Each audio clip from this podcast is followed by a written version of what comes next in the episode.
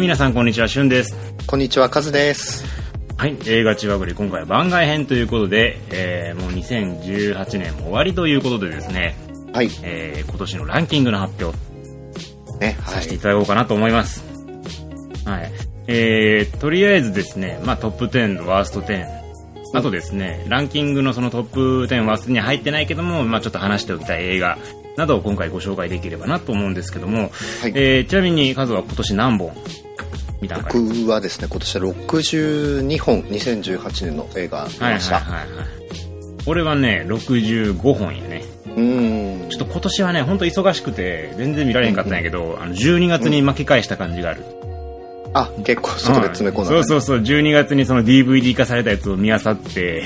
あ、わ かるわかる。ありまそうす、そねう。そう12月でとりあえず20本ぐらい稼いで劇場にも行きまくってでなんとかかんとかの5 65本やな、まあ、去年とうん意外と去年と1本差っていうね去年66あ、本去年もうん、あ66本そっかそっだからあ意外と頑張ったなーっていうね巻き返しで、巻き返した去年僕はどうなんだきょもしかすると僕去年よりは見てるかもしれないそでうだす、よね去年50何本ちゃうかったか確かあ、あーうんそうかそうか。まあね、で、この年いろいろと見てきたわけで、そのね、まあ、トップとワーストということで、じゃあもう早速発表していきましょうかね。じそゃうあですとりあえね。ずお互いのトップ10から5まで、はい。ああ、どうしよう、6にしようか。トップ10から6ってね、5本、はい。ざっと話していきましょうかね。じゃあ、まず私の方から、いきたいと思います。じゃあいきます。えー、私、第10位、バーフバリ王の凱旋。えー第9位、人魚の眠る家。第8位、古老の地。第7位、ボーダーラインソルジャーズデイ。第6位、カメラを止めるな。うーん。はい。というこの5本ですね。えー、じゃあ先にじゃあ数のトップ10からはい6までいっちゃいましょうか。はい、えー、じゃあ僕の第10位は、えースカイライン奪還、えー第9位シャドウ・オブ・ナイト第8位マンディ地獄のロード・ウォリアー、えー第7位ブラック・パンサー第6位ボーダーラインソルジャーズ・デイでうす、ーん、なるほどね。あんま被ってないね、やっぱこれを見てみると。そうですねまあ、んまあボーダーラインとかが被そうってるのかなでは今年はい見た映画自体あんま被ってへんっていうね。いや意外とそうなんですようんおね、互いのランキング見てるけど、あんまりね、半分以上お互い見てない映画をそれぞれ見てるかなっていう印象なんですが、えーじゃあ、私の方から10位から話していくと、バーフバリ。はい見てないんでしょ見てないんですよあ見なきゃこれはね、もう、本当にパワーのある映画で、うん俺は常々言ってるけども、ちゃんと骨子がある上でやりたいことを本気でやってる映画は面白いとうんうんいうのをずずっと言ってるけども、このバーフバリもまさにその一本で、うんその王様の英雄譚かなりストーリーとしてはベタなのよね。うん要するにその迫害されてしまった正しき王様が自分の国を取り戻すたあまあ復讐劇というか、まあ、そういった話になるんやけどもうんその一個一個の演出だけを見てみるとすごくチープというか仰々しくてうんあんまりその単体で見ると楽しくないよねそんな物理法則めちゃくちゃ無視してふわっとワイヤーアクションで浮いて力任せにこう柱をぶん投げたりとかして敵を倒すとか一個一個見てみると全然大したことないんやけどそれをつなげてバンバンバンバンつるべ打ちのようにして見せられてくるとだんだんだんだんそれかっこよく見えてくるっていうえーあアクションがかっこいいのアクションがかっこよく見えちゃうのよよくよく考えたらおかしいの、あうーんただそのストーリーのかなりベタな展開であって誰でも感情移入できるようなそのストーリーと、うんすごく仰々しい演出とうんそのアクションはバカバカしいながらも、まあ、派手であってなんていうんですかなそのツッコミどころというよりかは本当にそのん無理やり感に引き込まれてしまう、こっちがそんなんかなんなん見ついて見入ってしまうんよねほんで終わった時には主人公とかがものすごくかっこよく見えてしまうんよこの映画えー、インド映画インド映画インでドす映よ画ねで,、まあかなり大ヒットして日本でこんなに売れるとは思わんかったんよ俺もバーフバリはうーんいいやなんかわ、ううんん、なんかなんだっけ応援上映みたいなそうそうそうそうやってそまうしそうそう、たよねきっとうまくいくで、まあ、インド映画っていうのは一度見直されてうんものすごい面白い作品もあるんやってことに気づいたんやけどそれ以来なんかパッとせんかったんやあーまあねちょいちょいあるけどみたいなマッキーとかもなんか、まあ、そこまで入らんかってみたいな感じでそれがこのバーフバリでやっぱり一気にグンと来て、うん特にその前編後編というかなり長い話にもかかわらず両方とも見れてしまって後編の方が前編よりも数倍面白いっていうえマトリックスも見習ってほしいなっていうねー、ねまあいろいろありましたねいやでも本当にねこれはなんかね力強い映画でぐいぐいこう見るものを自分たちの世界観に引き込まれ引き込む力があったから、ううーんん、だから応援上映とかもできるんやと思う恥ずかしくないというかその世界観に浸ってること自体がそのそれだけの力を持った映画だったんで、まあ、今回第10位ということで、あうんあちょっとこれ見ないとですもねう、これは見てないで俺は映画館で見たらよかったなって本当に思ってしまった最初つまんなかったんや見始めた時 DVD ではいはいはいもしなんか、うん、なんかまあ俺には多分甘いやろなと思ってたんやけど、なんか見る、見ていくとだんだんだんだんね、もうね、上り上司に上がっていくのね、テンションがね。うーんでストーリーもね、結構複雑なんやけど、あ結構複雑。その人物のその関係性とかやってること結構複雑なんやけど、ちゃんとわかるように作られて、一個一個の展開も、またそれもね、結構派手な展開が多いんよ。ヒルドラみたいというか、なんというか、ここも行々しいし大げさなんやけども、ただ繋げてみると、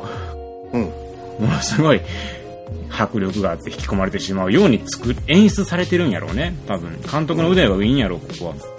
うんうんなんで、まあ、バーフバリーがみんなもう熱狂するっていうのはよく分かりましたぜうんうーんひもうもう一回機会もし機会があるなら映画館で見直したいなって思ったね、結構でもやりそうですよねこれだけ話題になって、まあ、どっかで日本ぶっ続けて上映とかしてくれるんちゃうかなと俺は期待していますああやりそう はいはいえー、で第、えー9位ですね「人魚の眠る家」これも最近の映画なんですけども、えー、堤幸彦監督と全然知らなかったですこれあ本当に原作東野圭吾なんやけど、うんあのむ娘がね篠原涼子が主人公なんやけど娘が、えー植物人間になっちゃうと脳死状態でうんうんでそれに対してとある最新医療でその存命を存命させるんよね、うん要するにまあ人工呼吸器とかじゃないんやけどつけずに最新医療で、まあ、眠ってるような状態にするとあたかも眠ってるだけのように見える、うん人工呼吸器もついてないしあもう本当に旗から見たらただ寝てるだけやけどもう全く起きることがないそういう状態の娘を育てる母親の話なんやけどうんこれはね今年一泣ける映画やったえあのー、堤堤そうだから監督はさおいおいと大丈夫かという感じなんやけども堤幸彦のその分かりやすい演出というのが結構ねハマっていたこの映画にはテーマとして非常に難しいテーマであるんよその脳死状態というものをし人の死と捉えるかどうかっていうのが一つのテーマでうん人間の死というのがいかに曖昧なものであるのかどうかっていうことを描いている作品でもあるんよねでおそらくそれを難しく取ってしまうと非常に見にくくもすることもできると思うんようん例えば穴を多めにしてその見るものの判断に任せてしまえばかなり難しくすると思うなると思うんやけども、まあ、それはそれで見どころあったと思うけども、まあ、堤幸彦監督ってやっぱりそれある程度分かりやすく撮ってくれるから、うんその辺のその分かりやすさと穴の大きさの度合いっていうのは非常に塩梅が良かったうんだから完全に口で説明されるわけでもないけども難しすぎもしないんで、見てるこっちとしては考えさせられる部分が非常に分かりやすいここを考えながらこの映画を見ていけばいいんだなっていうところが非常に分かりやすかったのとうんあとやっぱりその親の愛情子供に対する親の愛情っていうのをまあ非常に分かりやすく見せつけてくれてるおかげでうん泣きやすいポイントがめちゃくちゃ多くなってるんよねああこういう気持ちわかるとただわかるけどもどうしようもないその苦しさみたいなところを描いてくれてるおかげで多分子供がいる人とか見たらもう号泣ものやと思うえー、そうなん実際に俺の両隣にいるおばちゃんたちずっと泣いてた映画始まって20分ぐらいからずっと泣いてたマジでほんとずっと泣いてたよだいぶ早いクライマックスみたいな感じになったんですけで、どうんだんだんねそのね親の愛情の話だったのにね不気味な話に変わっていくのよこれがまたあそういう話なんですかそうだんだんと不気味なねその愛情ってちょっとずれてしまえば狂気に変わるわけやんかう、ん、それをちゃんとうう描いてるんよ、えー、あそういう話になったんですねだんだんだんだんあの愛情がおかしくなっていくのを描くんやけどもただそのおかしいと思っている愛情ですらもやあ狂気すらもやはり愛情だったんだっで、最後、気づかされるんよね。その、旗から見たら確かに異常な行動やけども、うんうんその、映画の途中まではその異常な行動として捉える側の視点で映画が進んでいくんよ。はいあはのい。要するにまあ夫なんやけど、この行動は異常だと思える第三者の目線でずっとずっと映画が進むんやけど、その最後の最後で異常な行動をとっていた母親の視点にふと切り替わるわけ、映画が。そうなった時に、その今まで捉えていた異常な行動っていうのが、全然異常ではなく単純に愛情だったんだっていう風なことに気づかされて時に、また感動がこう生まれると。なんか、コトコみたいな。感じなんですかねどうかなちょ、ちょっと違うかな。うーんでもまあ本当にねこの視点の切り替わり方が結構巧みでで、うんうんそのねあクライマックスにとあるシーンがあるんやけどもそれもねあのあ本当に面白い結末を考えたなっていう、まあ、一つのイベントというか、うんあーこの映画のテーマに非常に非常にマッチしたイベントが起きたなとえーただ一つだけ残念なのは最後のシーンが説明しすぎかなっていうねうん最後にここで終わっててほしかったなこの後は描かなくてよかったなっていうところまで描いちゃってるのが少し残念ではあったけども、うんうんまあ、それを加味しても、まあ、今年本当に人にいなんやろ一般の人にかなりお勧めしやすい人間ドラマやったかなっていうえー形で、いや絶対、あの、なんでしょうね、しゅんさんのランキングに入ってなかったら絶対に見なかったと思うんですあけやとど。思う、うん、でこれをまあ全員多分ねその映画ファンが全員好きかどうかっていうのはまた難しいところやけどねあまあまあまあまああでもね、こういうやっぱベスト10は個人的に好きっていうのそうはそう結そ構うそう大事。そう。それこそまあじゃあちょっと次の第8位に行くけどさ、はいはいこう私の8位、古老の地ですよ。うん。まあ、古老の地とこの人魚の眠りはもう全然違うわけ。まあそうでしそょううね。そう。だから古老の地みたいな映画しか楽しめないって人は人魚の眠りはつまんないと思う。う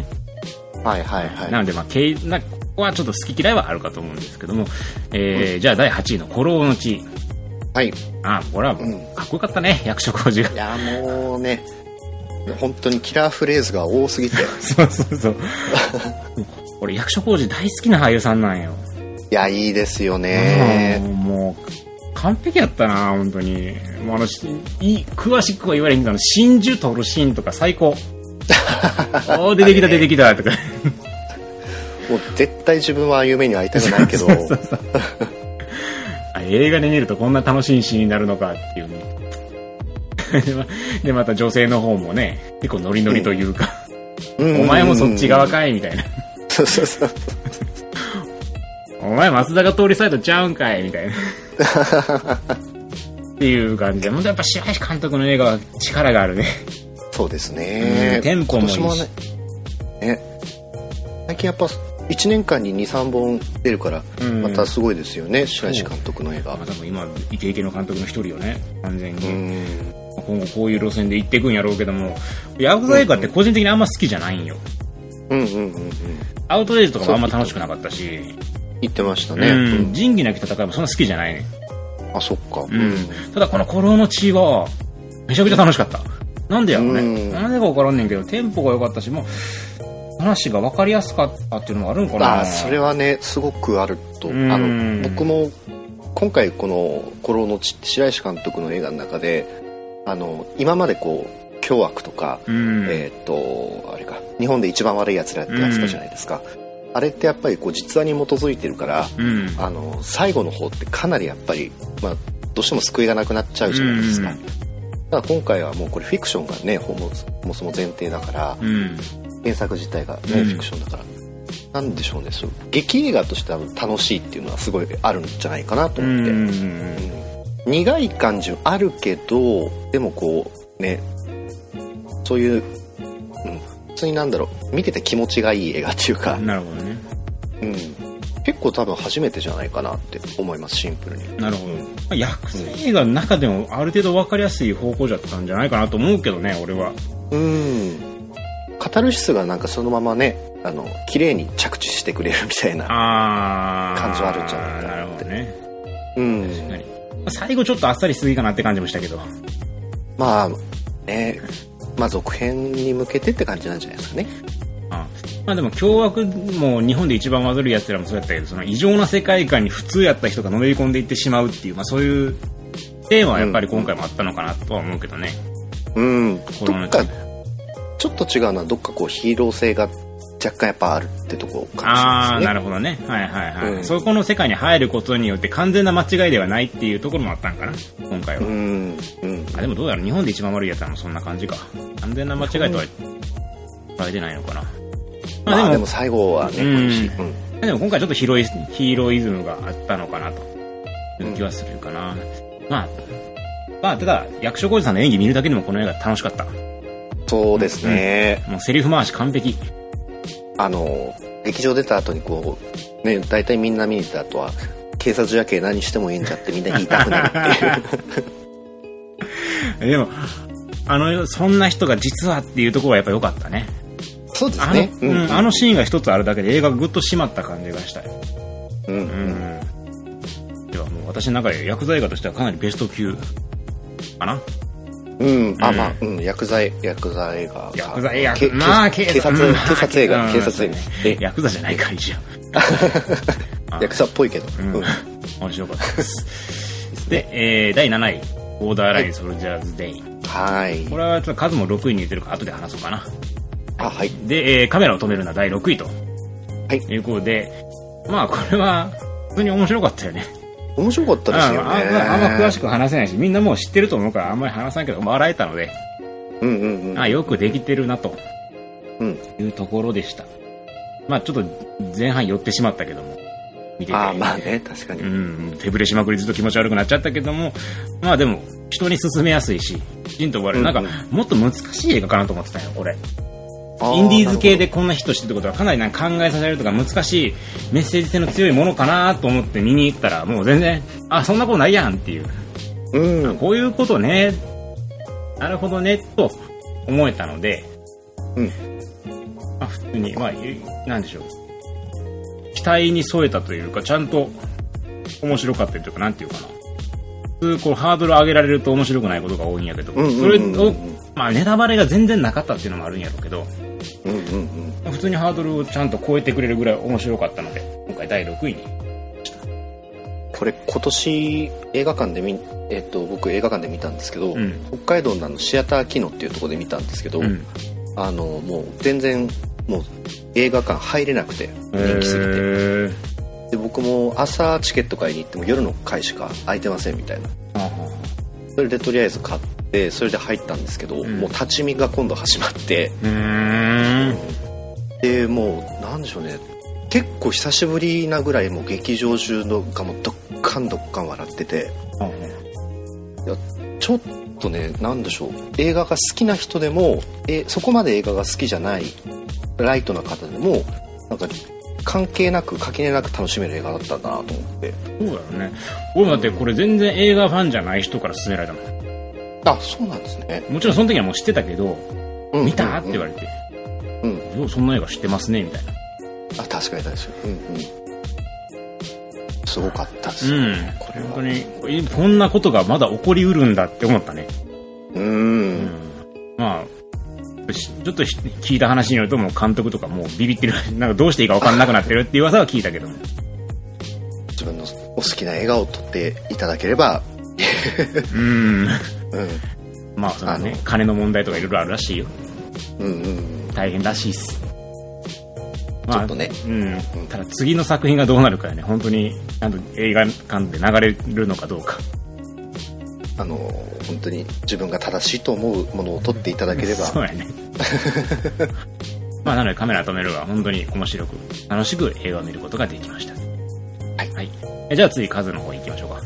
はいえー、とじゃあ僕の第10位のス,、えースカイライン奪還なんですけども見てないよね見たかったえーこれが、えっと、スカイラインの続編ですかね、う宇宙人が侵略してきて、うんじゃあ人間たちがどうするのかっていうものすごくシンプルな話なんですけど、うんでもこれ最高で すね最高です最高ですかえあのー B 級映画というかねそういう路線の映画として120点ですあ俺絶対それ俺好きやんいやもう絶対大好きですねそうよねしかもなんでしょうねあのーそういう映画をバカにしてる体とか一切ないんですよセルフパロディっぽく撮ってるとかもあうストレートにそういうジャンル映画っていうのを撮っていてーうんうんあのご立派ですご立派なんですねうんあの B 級映画としてとかって言われますけどやっぱりなんでしょうねこういうそういうジャンル映画をまっすぐな心で自分あのちゃんと撮るっていうのでものすごくこれは僕志高い映画だと思いうます、ーんあの見たいものが全部詰まってるんですよ噂によるとエイリアンと格闘してくれるとかあもうバリバリですね、バリバリですかええいやいいなやっぱりこうシラットっていうのうはん最強なんだなっていうのがよくよく わかる映画ですね、はい、人間じゃなくても通じるんだとそうそうそうまあねあんな人間がボロ雑巾みたいになるような格闘技ですからそうよねそりゃあね宇宙人だってまあひるみますよそれはね生き物には大体効くとやっとそうそうそうそうそうそうそうそして最後の方はまたあのなんでしょうねあの格闘からあのね怪獣ものにもなっていったりするので、えーいいないいんですいいなあそしてあのいいんですよ であの前半とかでその、まあ、宇宙人が侵略してきてっていうくだりがちゃんと描かれるんですもう、んそれもねやっぱりちゃんとちゃんとできてるんですよね、うーんうん、全然安っぽさないし、うんうん、で、まあ、ある点途中からこう宇宙船に何でしょう主人公たちが乗っかっていくんですけども、うんそこの攻防がねこれまた楽しいですよ、えうん、ーずっと見たいなと思ってたんやけどうんうんうんいやなんか気づいたら福岡やってなくて終わっちゃってたのか知らんけどさもあう本当に惜しいことしたなとこれはもう絶対今年映画館で見なあかん映画として俺にはリストアップしてたんやけどあうんうんうん見れなかったマジ惜しいことしたあのこれこれこれ系の映画であのバトルシップとか結構すごい有名じゃないですあかるねうん、僕はバトルシップの5億倍は楽しいんじゃないかなと思いま すいやバトルシップ俺そんなに楽しくなかったからなまあまあまあまあまあまあブルーレイは3月発売かなまだまだあー 結構かかりますねあるねまだまだですなこれはあー見たかったでもまだ上映してる映画館あるらしいのであ無理してでそうもなん見にわちょっと九州のは分かんないですけどねあうーんあいいのよ無理して行っても十分元は取れると思います北海道まだやってるやんあほんまだやってるんだギノスシネマズ札幌あ結構じゃあ長くやってますねこれねあ、では、あ、上映終、あ、ごめん、上映終了ってなってる。ダメでした。上映終了でした。あー神戸神戸でやってますねいや、でも、どこも22日終了。ん ?22 日公開とかあるって、兵庫。あー あーちょっと考える。香川で見えるか。あ香川ちょっと考えておきましょう。はいあー、なるほど。えジャンル映画好きにはもう120点です俺は絶対見なあかん映画やね。そうですね、ううんん絶対見た方がいいです、見ます。はい。はい第9え位。ーはい第9位なんですけどもこれがですね「えー、とシャドウ・オブ・ナイト」という映画でうん。ネットフリックス配信限定の映画ですあー知らんわ、俺、これ。でこれがですねえー監督がティモ・ジャヤヤントっていう人でうん。 「ヘッドショット」とかあー、はいはいはい。えーあとあの「キラーズ」うんうんうんうん。えー、と北村一輝が出てたインドネシア映画のうんうんうん。で出演が、えー、とジョー・タスリムと、まあ、イコ・ウワイスあ、は、こあの映画が、はいはい、なんか闇社会の、なんか、はいはいはい、血みどろの映画ね。そうですそうですうんうん。あのーまあ白戸映画なんですけど、うん。ちょっとあのー常軌を逸してるバイオレンス描写がそうなの。 ええうんあのーはい血まみれです血まみれどころか首は飛ぶし手首は飛ぶしあの臓物は飛び散るしあでいいですね。えーあのーなんでしょうザ・レイド2ザ・極道のあのナイフバトルあるじゃないですか、うんうん。あそこに血のりをですねなんかもう1000リットルぐらい1トンぐ らいマジか。うんで最初から最後まであのテンションですうわ、そら、そら楽しいね。うーちょっとですねこれはもうなんでしょうね本当に病的な映画なのでえー、これはすごいこれはすごいです本当にでも格闘一応アクション映画になるかなじゃいやもうドアクション映画ですああねドアクション映画、でも全部に血がついてくるとそうですねあのもうワイヤー使うし斧は使うしハンマー使うしマシンガン出てくるしナイフはもちろん出てくるしはあはあはうん映画が2時間ぐらいあるんですけど2時間ずっと血で血あまみれでしたね血が出る映画はいい映画ですからねそうですねなるほどうんうでんと結構ティモ・ジャイアントの映画って割と今までこう癖があったんですよね、うんちょっとで前回のヘッドショットとかってなんもこうシラッととこのバイオレンスっていうかスプラッター描写のバランスがいまいちこうちょっと途切れるなみたいなテンションがうんあったんですけどももう今回はもう100点満点ですなるほすごいバランスいいので気持ちよく見えますねど、はうーいんなんかあまりこの監督の作品俺あんま好きじゃなかったよねマカブルとかあキラーズとかうんうんうんうヘんッドショットは見てないんやけど今回は多分このティモ・ジャイアント監督の中で一番ちゃんとよくできたあ本当にうんあーじゃあちょっと見ようかなちゃんとえー話は大したことないですけどなるほど話とか話とかそういうことじゃないのでこの映画そテうンだションねです、うん テンションねテンションです、はい血を見ろとそうですね、うんはい、そこまでやるんだっていうのは結構ありますあそうそんなにあの女のええうん女性の何でしょうファイター同士の戦いとかが結構一番びっくりすると思います マジかっていうへーあそうそんなに面白いのか、いやーちょっと見なあかんなねいやネットフリックスでチェックはしてたんやけどうんうんうんあまあちょっと後かなみたいな感じで後回しにしちゃってたんよねちょっと異常な 本当に映画ですこれそうはそこまでなる、ええあじゃあもうええ見ますわ楽しいです、はいぜひぜひははいい、うんじゃあ第8位はじゃあサクッと,、えー、とマンディ地獄のロードウォリアーですうね、ん、はい俺も11位やねそれこれはじゃあもう入るか入らないかギリギリのとこですよあもうねうんちょっともう押し出されちゃった感じやけど面白かったよ、うんうんよかったですよねあ凄まじい映画やったな 本当に酒飲んで叫べばとりあえずなんとかなるのかなっていう ね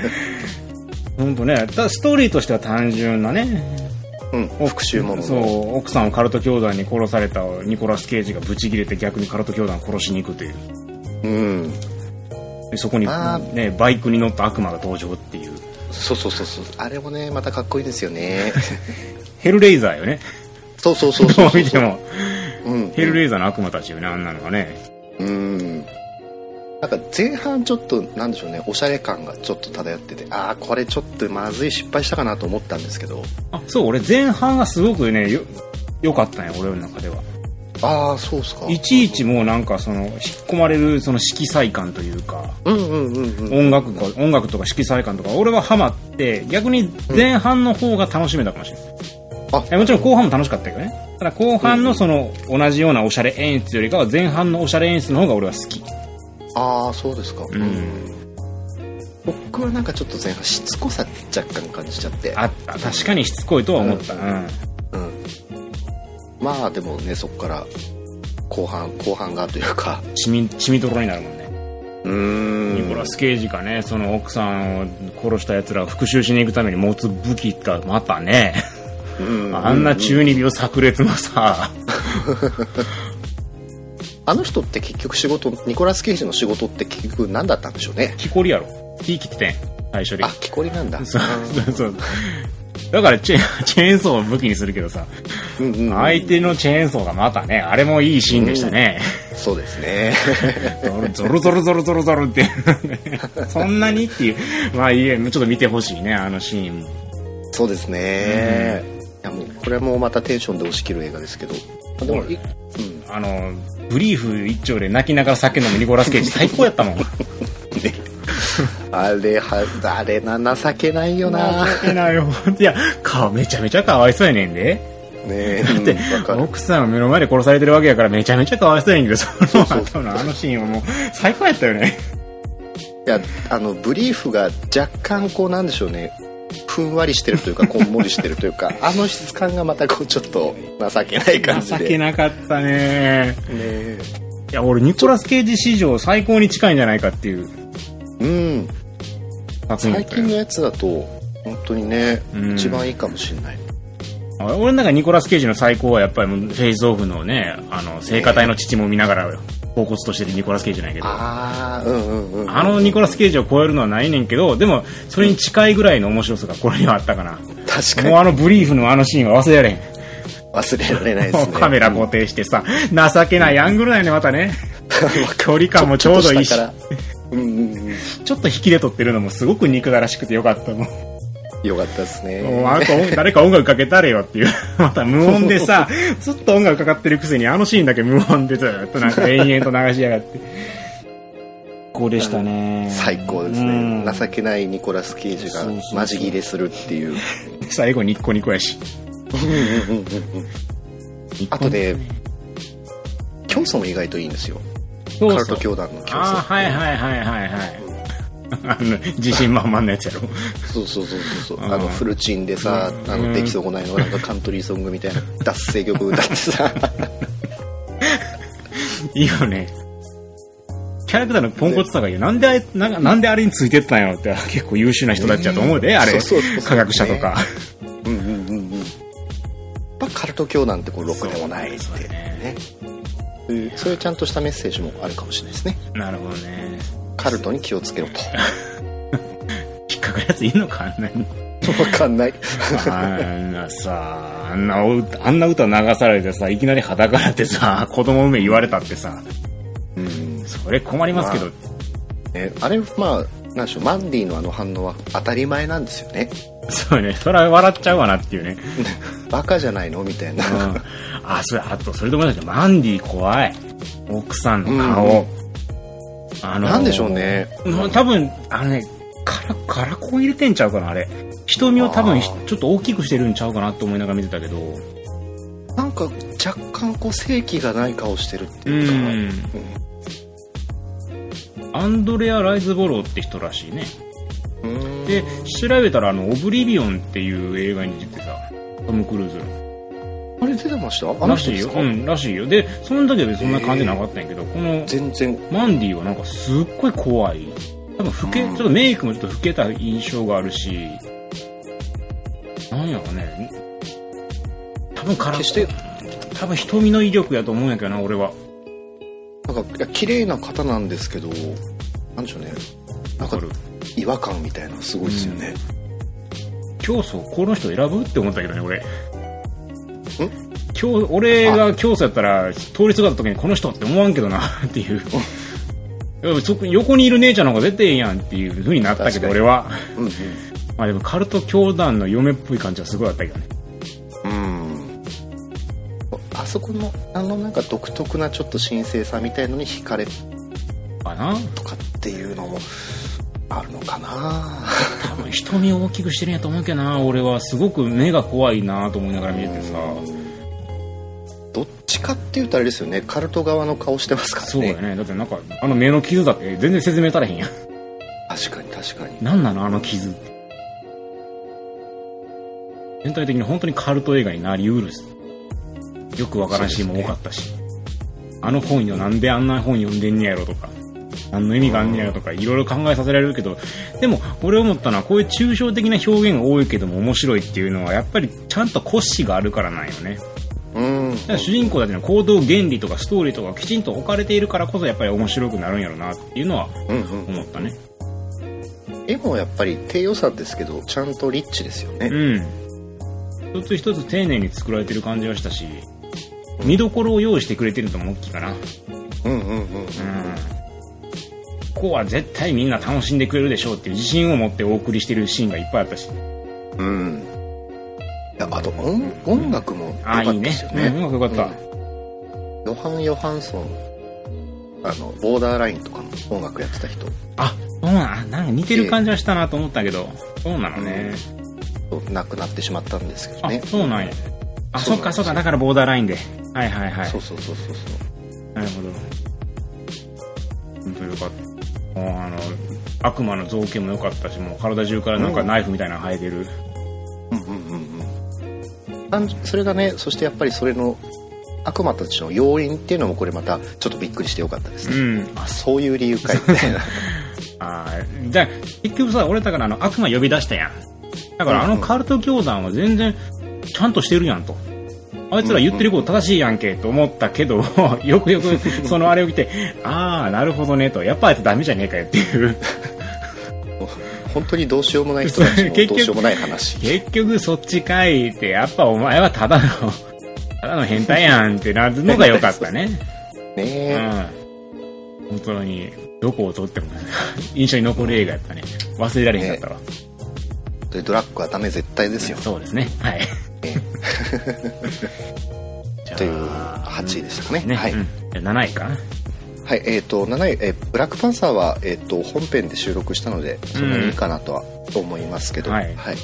やっぱ見直してみてあの子供から大人までちゃんと楽しめるしうんあのなんでしょうねやっぱビジュアルもすごくいいし僕としてはやっぱりマーベル映画でああいうメッセージを発したっていうのは僕はなるほどあの、うん、すごく大事なことだなと思うので、うんそういう意味でもやっぱ感動的でしたかねなるほ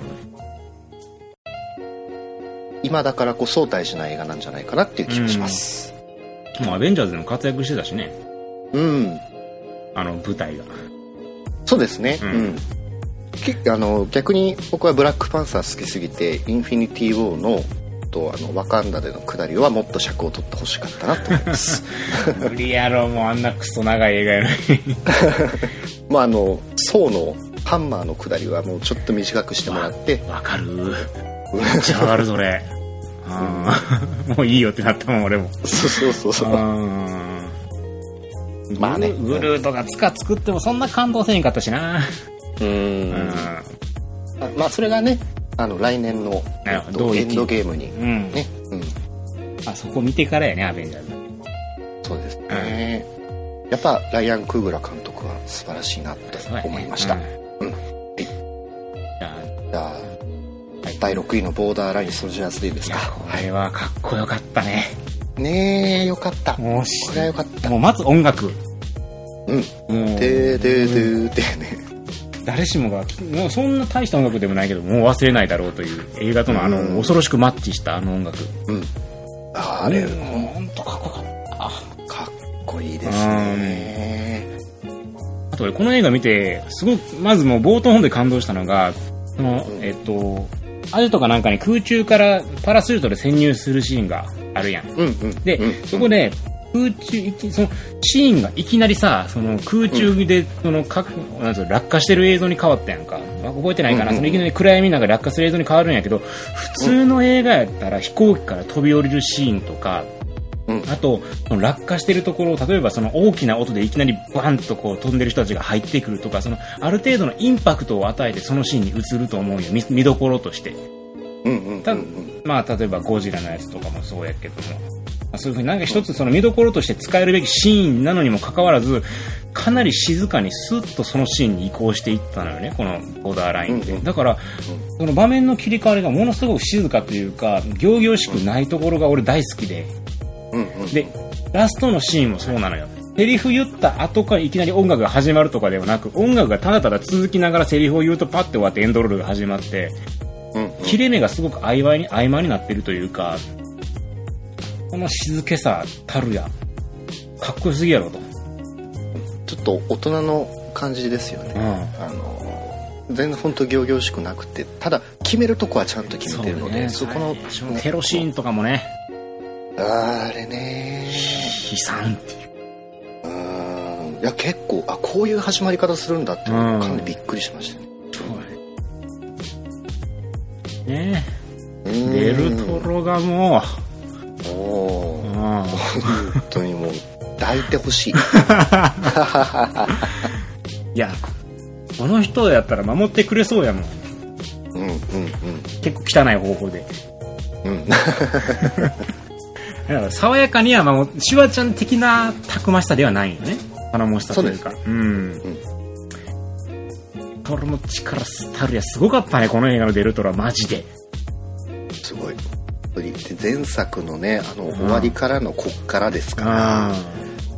いや絶ー対一緒に飲みに行きたくないもん いや嫌ですよ絶対嫌です絶対嫌やね絶対嫌ですね二人っきりだから最悪やね、もうなってると。最悪もう 怯えて終わるってはい。 もう二人っきりで旅とか絶対嫌や。ねいやあのこの映画に出てる人たちと2人で飲みに行くのは絶対嫌ですね嫌やね。あのジョシュ・ブローリンと飲みに行くのも絶対嫌だもん、うん。誰、誰とも、そうやね。飲みに行きたい人出てけえへんな、この映画。そうそうそうそうそう確かに。みんな嫌な人だからああ。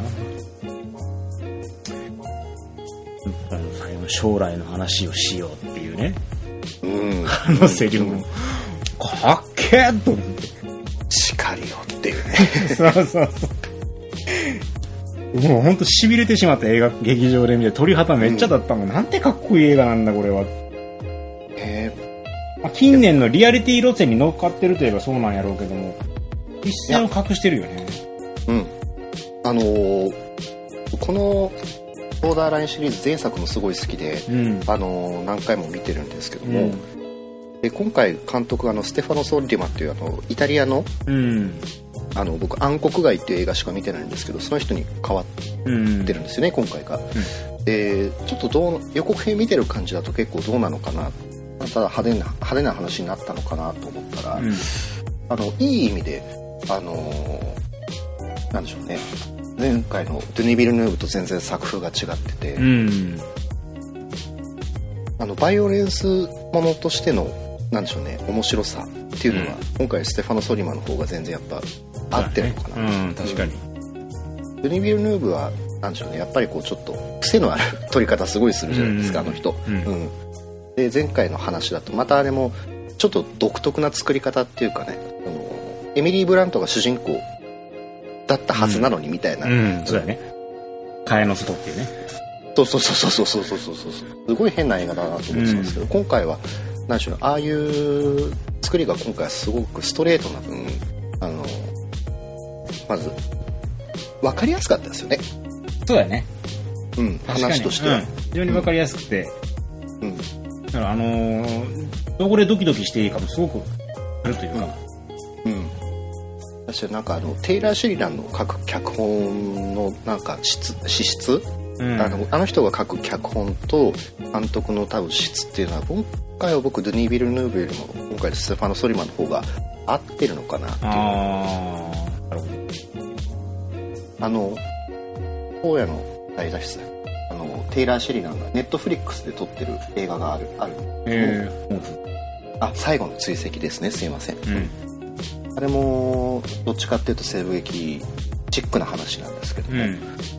今回はそれにどちらかというとちょっと近いテイストがすごいあるうん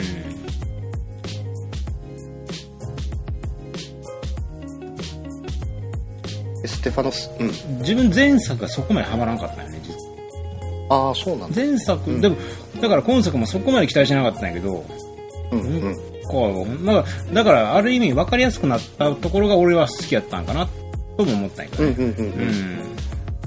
んうんあのストレートに見れますよねうん、うんあのーバスの中での下りとかも非常にドキドキしたしうーんねえそうそうそうそううんあのこのシリーズのいいところってやっぱり何がどうなるかわからないみたいなうんあのこっちが予想しうるその安定のラインみたいなそこをことごとくこう覆してくれるので、うんだから中盤のあのデルトロがねある展開になるじゃないですうか、んあれとかえ本当にみたいな確かにでもこのシリーズだったらやりかねないみたいな、あとあれやねやっぱあの護送シーンは楽しかったねうん、うんうんあのドキドキする感じそうです警察だから警察だからなんか何もメキ何もしてないのに緊迫感が生まれるっていうのはやっぱ監督の腕よねうんリアリティラインがやっぱりこうちょっと高めなん、うん、うんまあ現実よりというか本当に何がどうなるかわからない怖さありますよね、したね、うんボーダーラインはいじゃあそれぞれじゃあ次は5位ちょっとずつ発表してみましょうかはいもう40分経っちゃったよ あ喋りすぎやん。まだ半分しか終わってんねんじゃあ、お互い第5位行きましょう。はい第5位、私はピーター・ラビットです。あおお、はい見てないまずどうでしょうか。第5位僕は「万引き家族」です、はいえーじゃあまず私の方から、ピーターラビット。ですね。えーもう皆さんご存知のピーターラビットですよ。はいあのね、うさぎちゃんの映画なんですけども、まあ、ピーターラビットを映画化するっていうことで、まあ、かなり地雷集はすごいじゃないですか。うんもう大丈夫か、こんなのと思って、まあ、劇場で見なかったんですよ。が、なんか、どっかで面白いみたいな話を、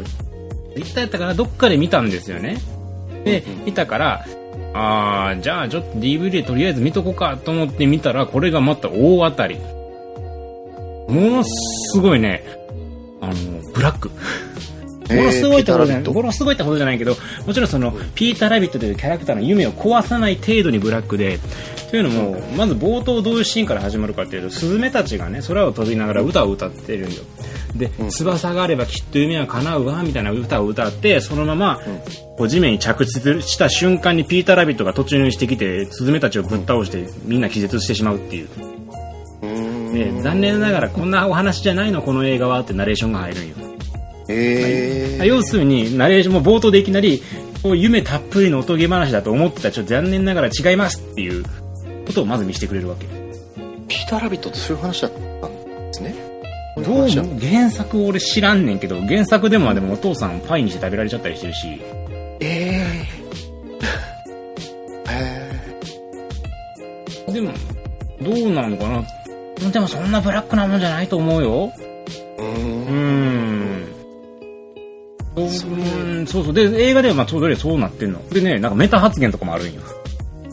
ピーター・ラビットのそうんなんかね、あのーピーター・ラビットの元になんか、まあしえー、とストーリーとしてはピーター・ラビットのし住んでるところの近くに、まあ、野菜畑があって、うんうんうんまあ、そこの管理人がすごく意地悪なわけでで管理人はピーター・ラビットのお父さんを殺した張本人でもあるんやけど、でその管理人が変わって新しく若い男がそこの管理人としてやってくるんよねはいはで、いはいその管理人が、まあ、野菜を管理しちゃうからなんとかそういう、まあ、追い出そうとするわけピーター・ラビットたちは管理人を、ただその管理人がピーター・ラビットたちを可愛がってくれる女の人とちょっといい感じになってしまったりしてみたいな感じのそういう三角関係的なお話になるわけ、その女の人はピーター・ラビットたちも男の人たちも好きやけど男の人とピーター・ラビットたちはこういがみ合ってるとまあ、そういう風な、まあ、ドタマタコメディなんやけども、なんかピーター・ラビットがね、その男の人が、なんかブルーベリーかなんかブドウかなんかが食べれないっていうシーンがあるんよ。で、それに対してピーター・ラビットが、嘘だろとそんなのブあブルーベリーがなんか食べられないやつなんて最悪だよそんなやつ意味がわかんないよみたいなことを言った後に、いや、でも体質とかで食べれない人もいるからね、そうだね、だからみんな、あの、クレームの手紙とか書かないでね、とか言ったりするの。要するに、まあ、それメタ発言なわけないけど、まあ、そういうジョークがあったりとか、まあ、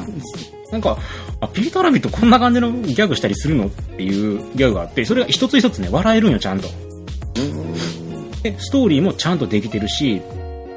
あと、何よりも、そのピーター・ラビットっていう存在自体、まあ、世界的に、普通に見えたら、現実的に見えたらおかしなわけで、服着てさ、喋ってるウサギたちで知性もあるからさ、おかしな存在を、どういう風にその世界観で存在してるかっていうところって非常に重要なわけよ。でパディントン、俺今回パディントン2かなり上位に入れてるんやけど、10何位やったかなまあかなり上位なんやけど、パディントンはクマやけども、その世界にいて、あある意味当たり前。要するに外国人のメタファーみたいな感じになってたわけやん。あある意味あそこにいて当たり前やけどもその文化に所属する人ではない存在として喋るクマっていうのが、あいて存在してたけども今回ピーター・ラビットっていうのは基本的に喋るウサギとしては認知されてないんよ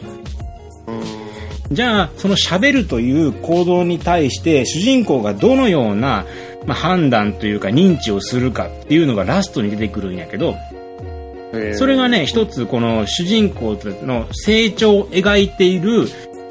シーンでもあるわけです。ピーター・ラビットが喋ってるっていうことをどういうふうに捉えるかっていうのが、なんか非常にね、このピーター・ラビットという存在をどのように規定するかっていう設定のつあの落としどころがうまうまかった。だから本当にね、舐めちゃダメやね。もう子供向けの映画と思って舐めることなかれと。大人も、大人もめちゃくちゃ笑えるし、これ、見終わった後にもう一回見直したいなって思えるぐらい、いい映画やったんで、今回5位。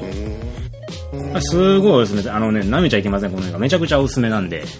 まあ皆さん見ていただきたいかな、というところですね。ピうんーター・ラビットピーター・ラビット。うーん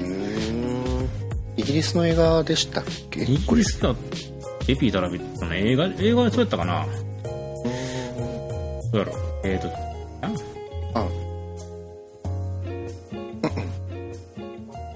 どうやこれはあそうやねイギリスやねんあでも配給はコロンビア映画かフューチャーズやね配給あれアメリカかなうんアメリカ映画やね一応うんこれはぜひ見ていただきたいかなとピーター・ラビットが第5位っていうのは結構びっくりですねいや、うん見てないのでうんそうなんだと思って見ないといけないですねこれね批評家の支持はあんま良くないみたいね。ああそうなんでうすん、か、 5. 点なん、6, 6割ちょっとらしいけど。まあまあまいいよあいいよ、俺好きだから。はい。うん、大事です はというわけで私5位はピーターラビットでした。い、はい。じゃあ次。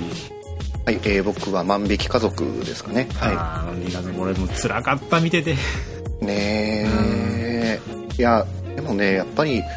是枝監督のなんでしょうね今までの映画の中でこうとに一番情報量が多いああ、そうだね。確かに。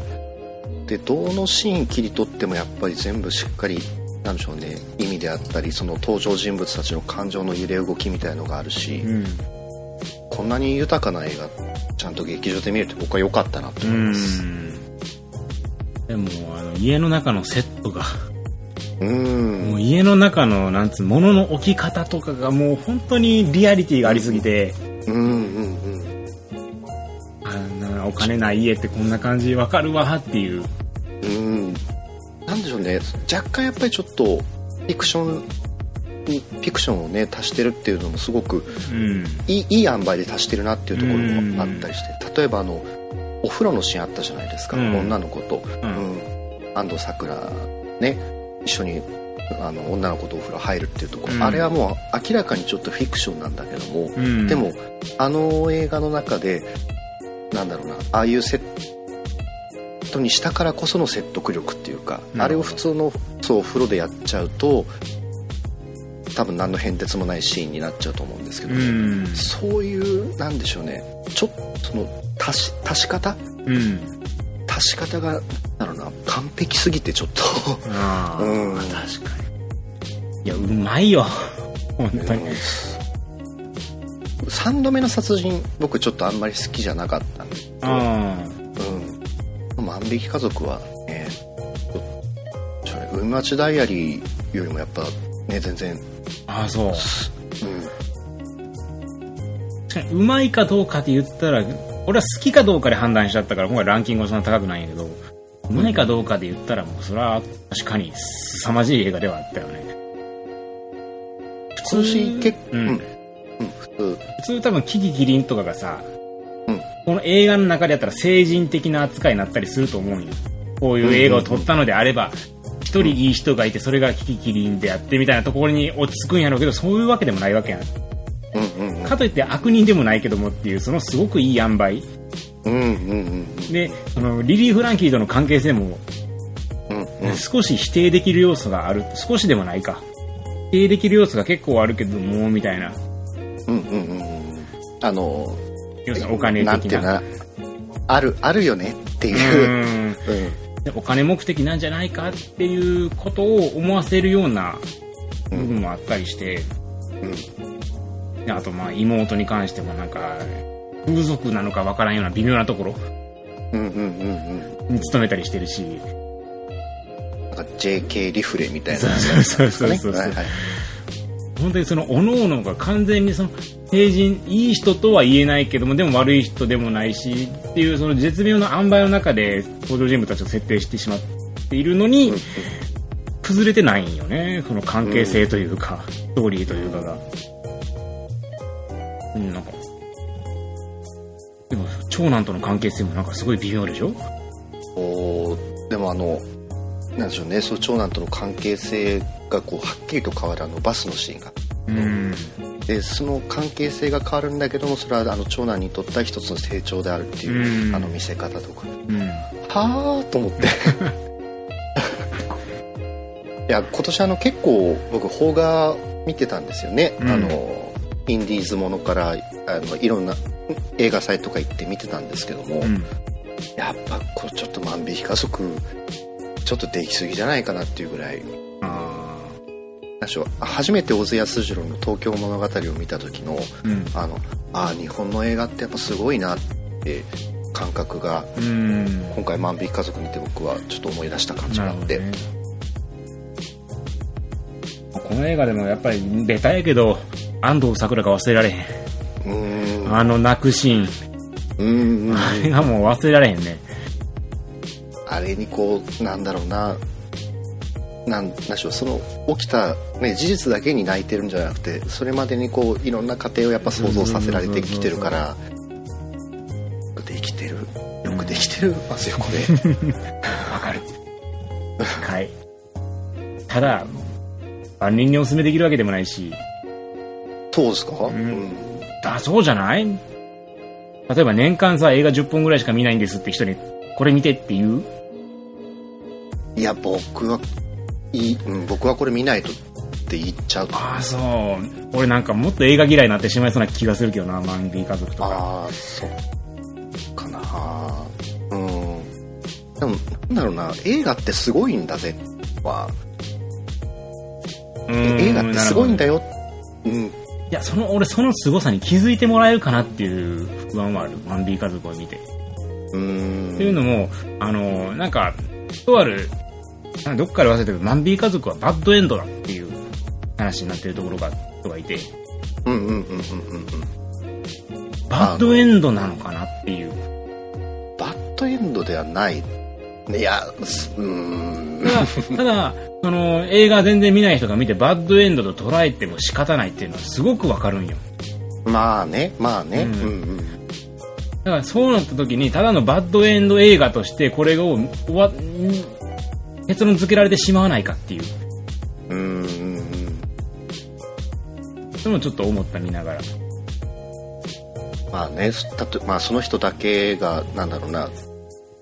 み見て話をするのが大事かもしれないですねああ、なるほどね。うんいやでもそこはこういうふうに俺は思ったんだとかってういんうやり取りがさらにちょっと必要かもしれないですけどね映画の力というか、まあ、深みに関してはかなりあるけども映画になれ映画慣れした人じゃないと俺これは楽しくないんじゃないかなとは思ったけどねうんあちょっとよ、まあまあ嫁嫁に見してみよ うかなどういう反応するか僕は本当にいや豊かな映画だなと思います、うんなるほどまあもちろんそれはもう否定しないけどねうんうんし見てほしい見てほしいですけどねうんまあ、議論の余地はかなりある映画ではあるね決して難しい話ではないですまあねうんもちろんそしてなんで今日本でこういう映画を是枝ンが作ったんだろうっていうインタビューも合わせて読むと、はいはいはいね、やっぱり意味がありますから、うんなるほど非常にはいいい映画だと思います。はいという。はい。じゃあ第4位ですかね。はい、はい。えー、自分第4位デッドプール2とはいあとはどうでしょうかもう僕の第4位は、えー、スリービルボードです。うんはい。なるほど、はいじゃあまず私デッドプール2はい。まあ単純に面白かったです最高です笑。い,、ねはい笑いましたもう本当にこんなくだらんギャグもうエンドロールのところからもう最高がずっと続くというエンドロールが最高でした私にとってははえっとね。いもうほん本当にああこうこういうスッキリする映画見たかったんだよとうん。うんこれでこそデッドプールだよねってワンがねあんまり好きじゃなかった分うんうんうん。ワンデッドプール1うん。があんまり好きじゃなかったの俺うんこ。れは面白くなかったんやけどデッドプール2に関してはもうね何でしょうね人の命を本当に雑に扱うしなんやねんあの X フォースあれひどいやろっていうねうん。嘘っていうタイミングでね。そうそうそう、であのー気づいてる人人もいるやけどラッキーマン出てくるやんうんうんうん。あれでなんかそのあの、あのーラッキーガールがいるでしょ名前なんか忘れちゃったけど、ラッキーな女の人が出てくるでしょで、その時に、漫画のキャラみたいだな、多分絵は下手だろうけどっていうのは、あれ多分ラッキーマンのことなんよ。ああ、なるほど。うん、絵が下手なラッキーだけがパワーのキャラ漫画ってラッキーマンでしょと思って、そこまで拾ってるのかな。はだと思うで、俺は。ラッキーマン知って、向こうで有名なのかなと思って。そうなんまあ、ドミノっていうねキャラクター自体昔から一応いるから、あれですけどどうなんでしょうね絵が下手だろうとか言ってるのは多分俺ラッキーマンと思うねんけどねうん、まあ、そう言われると確かにうんちょっとだってピンポイントすぎるやろうと思ってたあまりにうんうんうんなんでまあそういうのもあったりとかいやちょメタもここまでいけば本当ご立派ですよねうん下手したらちょっと悪乗りになってしまうんやこういう映画ってそれが悪乗りにならずにきちんとメッセージ性もあるしさうんうんうん成長もあるしほんで成長するシーンですらちゃんと笑わせてくれてるっていう、なかなかできんことだと思うしねアクションも楽しかったそれに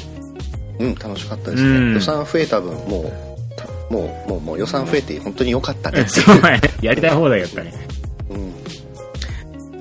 まあ確かアメリカの方の興行収入ってかなり高かった気がするけどもいやーねいや今年見たアメコミ映画の中で一番衝撃的だったのはやっぱデッドプールかもしれないですねああなるほどねもう本当にやりきってくれてる感じはあったねデッドブルに関してはここまでちょっとえなんか今年のクリスマスあの PG-30 版がアメリカでちゃんと公開するらしいですよあマジであの子供でも見れるデッドプ ーあルあ2そうがあそんなんあるやのるそうですうんうん全世界興行ランキングで第5位やねうーん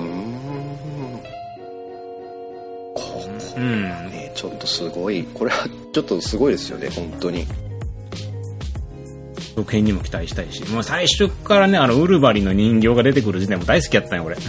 うんうんうんうんまあでもこれでまあそういう扱いかなって思ったんですよねうんなのでまあ本当に笑えて楽しめてでもうこれこそ本当に万人に勧められるうんうん映画だと思うので、うん今年もアメコミの中ではもうダントツでしたね、はい、そうですかなり楽しかったです、じゃあリはーいビルボード、えーとすはいスリービルボードこれはうんなんか入れちゃったんですけどはいいや俺も13位やからかなり上やねうんこれもなんでしょう僕は今年アカデミー賞スリービルボード取ってほしかったなと思ってたのでわかるわかるそれの意味も込めてうん入れちゃいました、はいもっとなんかこの完全懲悪的な話と俺思ってたんよね見る前は、そのなんかスリービルボード何を訴えるか知らんけども多分悪徳警官がなんか悪い人たちがいて、まあ、その人に対してこうし弱い弱き市民が立ち上がる映画やろなとか思ってたんよ全然違うそんな単純な話じゃねえじゃねえかよ っていういや復讐者だったっていやだけどもでもそのあの警察の方がねあのガンだってわかるシー うんンでうん一気に俺の中で「え思ってたよ全然違うやんけ」っていうお「ー全然違うやんこれ」ってうんうんうんわ感動してしまってさ かるあサム・ロックウェルねあれいい演技しますよねいい演技する絶妙なこうだらしないそこうそううそう体作りとかがあれいいんですよドーナツが似合うまあ多分彼らも頑張ってるんだなっていううんある意味うんあれですよね、ただの悪じゃなくてやっぱり不幸不幸っていう言い方はしたくないですけどもやっぱ不幸なキャラクターですよねあのサム・ロックウェル演じる警官はかといってじゃあその視点を変えればね主人公の女の方が悪役になることで全然映画としても作れると思うようんうんうん本当にまあなんかそのまあどっちが正義かっていうのは多分まあ月並みな表現なんやろうけどもそういうことを描いてるんやろうし、見事な脚本やったよね最後のねそうあのどうにでもなれ感というかうんもうちょっと映像的にもねうん最後のあの車のあれもいいよねうんあのでもあのラストがあったことでやっぱ救われますよねあああそうやねうんのあれがあったことで本当に最後ああよかったっていうのはちょっと思いましたね登場人物たちもねなんかちゃんと成長してくれるしそれぞれうん、あのままこうバッドエンドで終わらせることもできたんでしょうけど、やっぱりあの映画なりの救いっていうのがあったからうん、はいああうん、演技も素晴らしいですしなんで僕はシェイプ・オブ・ウォーターなんだって思いますけど、はいスリービルボードでそれ後々語りま しょうああ はいじゃあ見第るべき映画ですねそうですね、はいスリービルドが素晴らしかったはいじゃあ第3位。私の第3位は、ロー少女の目覚めですね。はい数はどうでしょうか第3位僕は、えーボイド片鱗世界です、えー、まず私のロー。これはもうあの、本編の方で紹介しました。もう凄まじい映画でした。うんもうね見終わった後にもうこんな映画見るんじゃなかったって思うって いう。ぜひ皆さん見ていただきたいですね。もうずーんと落ち込みますから。うんもうやめてくれよ、もうこんな苦しい映画見てよって いう。何が愛だよと。うんただ、やっぱりそのきちんと食人ということに対するメタファーを見事に描いてくれていて、テーマをきちんと描き切っている上で、こちらに不快感を与えてくると。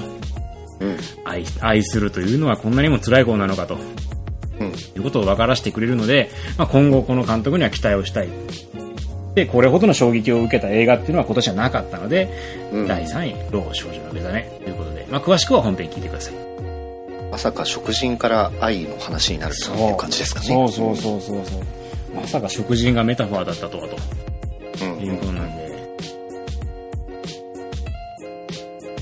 食人映画と思ってウキウキしていった自分を本当ね、ちょっと止めたいよね、過去に 戻って。違うよと、そんな映画じゃないよ。何ウキウキしてポップコーン買ってんだよ と。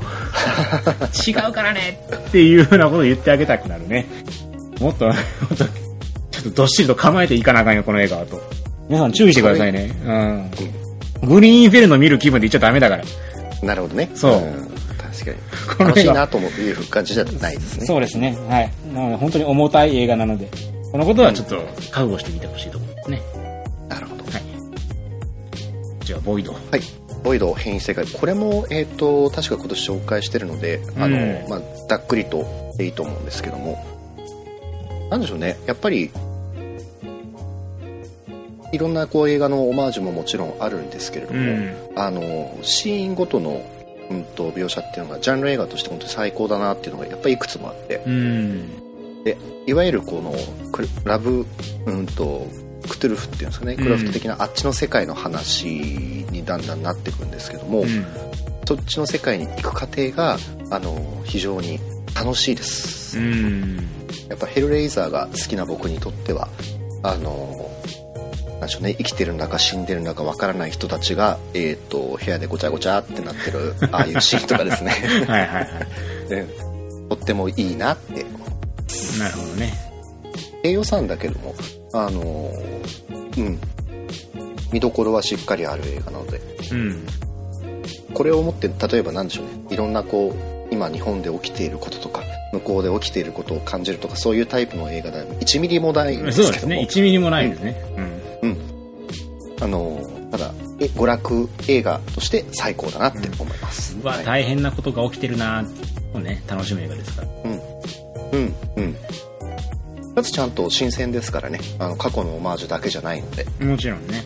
うん、それが大事やっぱ、やっぱ CG に頼ってないっていうのも嬉しいしね。嬉しいしねうん。はい。じゃあ、2位行きましょうか。はいはい、2位は私、クワイエットプレイスです。はいはい。数はどうでしょう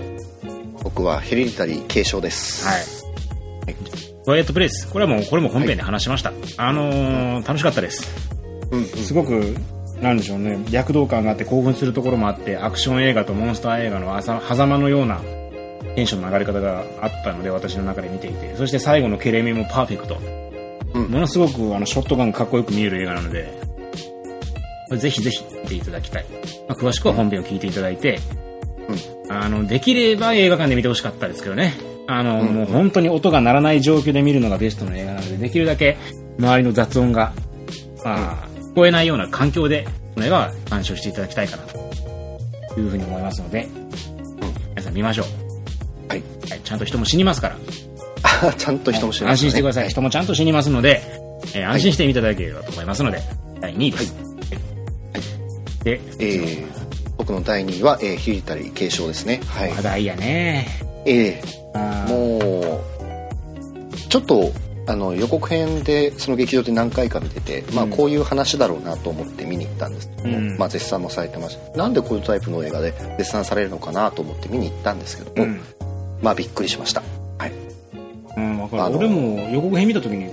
面白いなこれって思っちゃったのうね、ん、なんかこうね予告編逆にこれあれですね予告編をちゃんと見てあの劇場に行っていただくといいかもしれないですね、うん、んなるほどね思ったのと違うじゃんそうなんですけどねこの映画なんで2位にしたかっていうと、まあ、そういったびっくりっていうのはもちろんあるんですけどうんあの怖さがねこうお化けがドーンと出ましたギャーっていう怖さじゃなくて、うんまあ、まあネタバレになっちゃうから何とも言い難いんですけども、まあ、家族映画としての怖さもあり、うんそして周りから自分はおかしおかしい人間なんだっていうふうに受け止められてしまう怖さもあうる、ん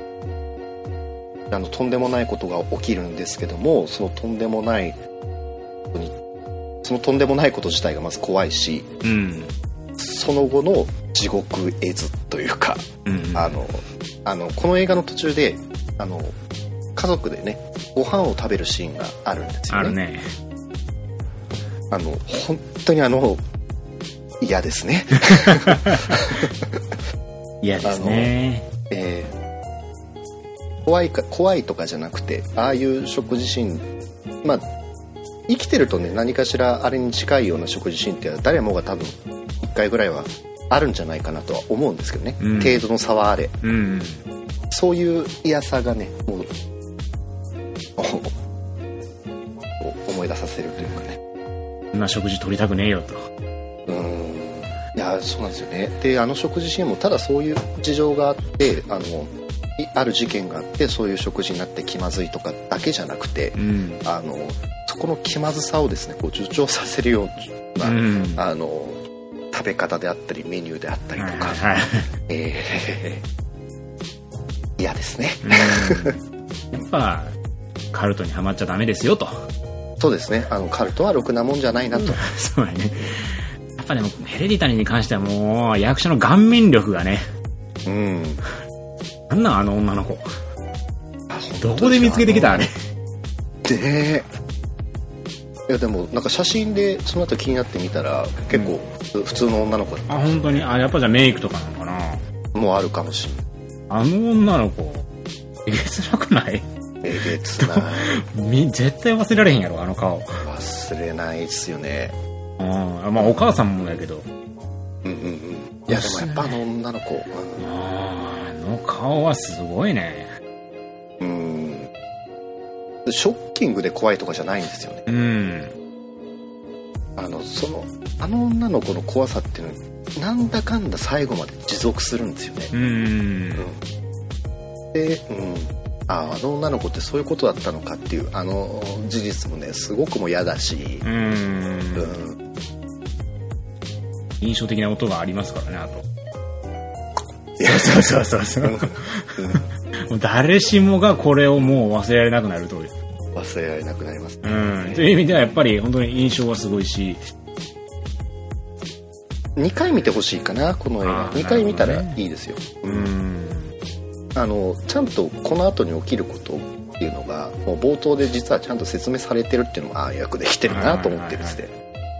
あれあの冒頭のあのおばあちゃんが暗闇の中に映ってるか映ってないかわからんぐらいのあのシーン怖かったうんあれいやね本当になんか暗い暗闇の使い方が本当にうまかったよねうまいですね、うんうんうんなんか出てくんのみたいな ただ俺最後のスパイダーマンちょっと笑っちゃったけどでもさこう僕一番この映画の最後この映画の本当の最後のとこですよねあれもやっぱりいいなと思って、ああそうでもそこがあんま好きじゃなくってね、あそうなんだうん、ネタバレなるから言えないけどもああいう終わり方する映画って結構多いやんうーんなんつうのかな、げその、さそのすごく規模が小さかったのに、うん一気にでかくなってしまう感じというか、うんうんうんうんその感じが実はあんまり好きじゃなくて、ああなるほどうん、あの、ザ・ボイドもそうや。そうそうそうそうそうだからその、そう急に規模がでかくなってしまって、その実はこんなすごい話だったんですよ、的な終わり方をするのがあまり好きじゃない。だなるほど、からね、どっちかというと、うんマンディのように、実はすごくなかったんですよ、終わり方の方が好きなの。ああそれがあれかもしれないですね結そ構うトップ10に入るかの評そ価う基そう準だからすヘレねディタリーはあんまり高くないのは俺はそういうところでなんでかというと、全部そこに持ってってしまえばそれはそれは説明できるけどいや違うんですよ違うのああいう映画はこう説明できない世界に突入してしまったっていうのがいいんですよああそういうことなんかこれはなんか全部それ一つで言い訳できちゃうよねっていうところが感じられて好きじゃないというかいやなんでしょうこうあのヘルヘルレイザーとか、ううんん、とヘルケバブとかですかね、うんもうそこれ系の映画じゃないですうか、んあの今までこう起きてた小さなことが、うんそのあもうもうこっちにとってはどうしようもない世界に行っちゃうんだなっていうある諦めと、まあ、それはそれで面白いかもしれないっていうワクワク感、なるほどねはあまあこれは好みですよね好き好きでしょうねうんう俺はだからそういう理由でちょっとヘヘレディタリーは少し下がってたけどうんねそういう考え方もあるわけねななんでしょうね最,、うん、最後の理由付けじゃないと思うんですよ、あうん、こういう理由でしたびっくりでしょうじゃなくて、あうあもう僕らにはどうしようもないラインに行っちゃいます からみたいんなるほどな諦めてくださいっていうそういうことなわそうけねはいはいはいそう新しい倫理に従えよとうんそういう見方をすれば確かにあ分からなくもないかな結構でも最後ね音楽の使い方もそうですけどあのなんでしょうおめでとうっていうかお祝い感みたいなのすごいあるじゃないですか、んよかったですねみたいなあのうん新しい世界に行きますよみた いな怖っと思ってあなるほどねちょっと怖いうん裸の中年は怖いんやっていうのは思ったねそうですね裸の中年って怖いなってのは思った見てうんあの絶妙な体型がねまたそうそうそういいですよねやだやだってあカルトと絶妙な体型っていうのはやっぱ不可分なのかもしれないああ確かにそうやなマンディもそうやったもんな、ですうんあのだらしない感じそうそうそうそうそうやっぱ筋骨隆々じゃあかんねやろなそうですねそれはなんかかっこいいカルトになっちゃうから、なるほど何の話だっていう ね1位いきましょうかはいえー私の1位は今年2018年ですね、第1位はグレーテストショーマンですおおはいはい、数はどうですかははい、僕の第1位は、えーウィンドリバーでいす、昨日からグレーテストショーマン世間的にもヒットしましたねそうですねねもうも歌が素晴らしかったです本当に私はもうドハマりしました、去年の「ララランド」がですね自分の中でがっかりしちゃったんですけどもこの「グレーテスト・ジョーマン」に関してはストーリーも分かりやすいし劇中の約半分ぐらいがもうミュージカルシーンということで見どころがかなり凝凝縮されているでストーリーも非常にシンプルに仕上がっていて歌を楽しむための、まあ最低限のストーリーが用意されていると。でかといってじゃあ登場人物たちに感情移入できないのかって言われるとそういうこともなくてきちんと感情移入ができるし見どころも楽しめてで、えー、だらだらと長くしていないと、ううん、まあ、もうしかで、まあ、一番重要なのは歌が良かったですどの歌も好き、なのでミュージカル映画として、まあ、あまりミュージカル映画好きじゃない自分がうん恐ろしいほど楽しめて2回も映画館に見に行っちゃったと。いうことなので、まあ、今年の堂々の1位ですね。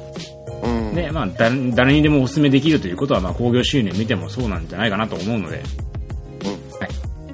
まあ、本当に音楽良かったよかった。見たの、結局。見ました見ましたい音楽良かったでしょや良かったですあのなんやかんやですねあのたまにサントラに聞いてま すあ、そう。うんこれランキング入ってる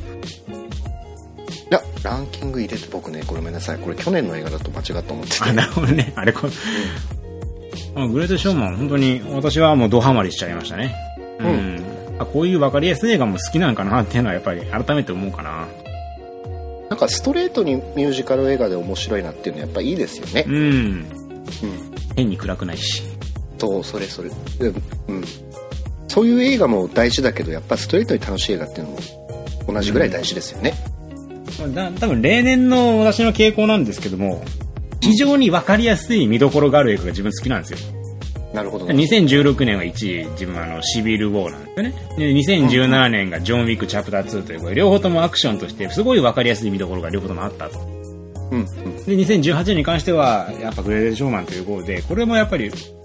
わかる誰にでもここのシーンは面白いですよって紹介できるところがいっぱいあったのでうん端的に言って私はもう単純な人間なので、こういう分かりやすいあまり考えなくても楽しめる映画が好きなんです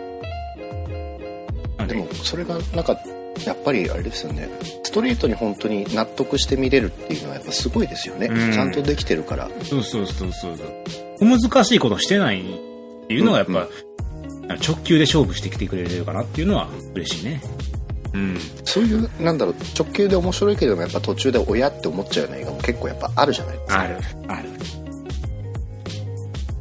であのーうん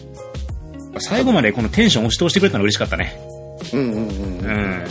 最初の曲が良す、かなり良かったから、もう、ララランドみたいにこれでクライマックスしちゃうかと思ったけど、うんうん最後までやっぱり、それ以上のものを用意してくれたっていうのは嬉しかった。 うん。本当に楽楽しい映画ですよね。うん。まあ何度も言いますが、私、ララランドは好きじゃないので、うん。まあそう悪い映画じゃないですよ。うん、悪い映画じゃないけど好きじゃないので、私はそこの分の、やっぱり、うんなんでしょうね、埋め直してくれたというか、なんというか、刷新してくれたというか、やっぱミュージカル映画ってのはこうあるべきだとうんいうのを見せてくれたので、非常に楽しかったです。はい。じゃあ、カズの方。はい。えー僕はウィンドリバーですね。はい。えーないなぁえー今年公開した映画で、えー、と監督は、えーテイラー・シェリダンという人で、えーとまあ、ボーダーラインシリーズのうん。脚本家ですね、うん。でこの人が、えー、と脚本と、えー監督を務めた映画なんですけども、うん。えー、と話としては、えー、とアメリカのですねあの北部にあるインディアン保留地っていうところがインディアンの人がこう保留されてるっていうかねうん。場所があるんですけど、うんそこでこうものすごく広大な土地で、まあうん北海道みたいな場所なんですけど、うん。そこで、えー、と強姦殺人が起きるんですよ、うん。ただ、うん、とその土地があまりにも広大すぎて警察官が全然足りてないとうん。だからけあの表沙汰にならないしちゃんと捜査されない殺人事件っていうのは結構あるらしいんですよ、で一応この映画実なんだろうな実際の実話じゃないんですけどもうん。あの状況実際の状況に基づくみたいなうん。感じの映画でで、まあ、この映画の中でその女の子が殺されて主人公である、えー、とジェレミー・レナーっていうのがそのインディアン保留地でこうハンターをやってるんですよ、うん。あのー国公認のハンターをやってて猛獣をこう飼ってる人とでそこの、えー、と殺された女の子を捜査しに来た、えー、と FBI の捜査官が、えー、と一緒にそのお殺された女の子の、えー女の子を殺した女の子をあごめんなさい、えー、と殺した女の子の犯人を、うんえー、と探していくっていう、まあ、シンプルな話なんですけど、うんあのーなんでこれを1位に入れたかっていうとあのシンプルなすごいサスペンスものの話じゃないですかうん。最後の方これあの、ね、西部劇になってくるんですよ、へぇうん、うん。でも撮り方もはっきり言って西部劇だしうん。でなんでしょうねそううん一人の家族を殺された殺されるっていうのはこういうことなんだってなってくるうん。でそこにはある意味もう正しいか正しくないかは別としてもまあ超法規的というか、うん。まあ、いいかにも西部劇ですよねうん。でそういう話になっていくんですはいあのテイラー・シェリランらしい映画ですねよくできてますし最後のところはびっくりしますけどもあのーあーっていう感じですかねうんうんもうあれかね、おあの DVD になってるんかね。もう DVD に多分なってますねあ、はい本当にあ、じゃあん見ないとね。あのテイラー・シェリダンっていう人がやっぱりなんでしょうね今すごく人気があるんですけどもうん。この人はやっぱそういうのをやりたいんだなっていうこの人の作家性がもしかすると一番出てる映画かもしれないです、ん。なるほど。ちょっと今、俺自分もやっぱ、ね、注目してる監督やし、うん、とかなあかんかな。あの久しぶりなんでしょうねで出てる俳優がもうジェレミー・レナー崩壊ですよね、うん。うん、でもう一人がエリザベス・オルセンガーレット・ウィッチですかだからあの、うんマーベル・シネマティック・ユニバースの2人が主人公なんですよなるほど。だから最初その2人がね映画で出た時はもうあーってなるんですけどあ あ、アベンジャーズの2人かとなる思ほ っどて。うんテイラー・シェイランかと思ってるんですけどうん。途中からもう全然全くもう関係ないですねうーんそれだけやっぱりこの話とあのやっぱもう演技力で話ぐいぐい進めていくうん渋い映画ですかねはいああいいねちょっと見なあかんなじゃあなるほあ僕が好きなこうセブンキーでいろいろああのマカロニで殺しが静かにやってくるとか、うんそういう映画あるんです、どうんまあ、あのスリービルボードあれ結構西部劇的な話なんでうんあのそういう話ですなるほどみたいな人はチェックというところですねそうです多分好きな人はドハマりしますなるほどところを見た見なあかんなこれはこれは面白いです、 OK 見てみましょうはいえー、1時間25分とあなんで4分の1しか終わってませんよ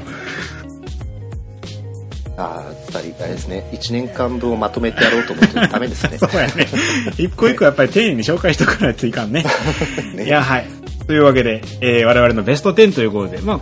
あ、かなり人にお勧めできる映画ばっかりだったと思うんで、見てない人は、ぜひとも見ていただきたいかなというところですね。はいはい。というわけで、ベスト10でした。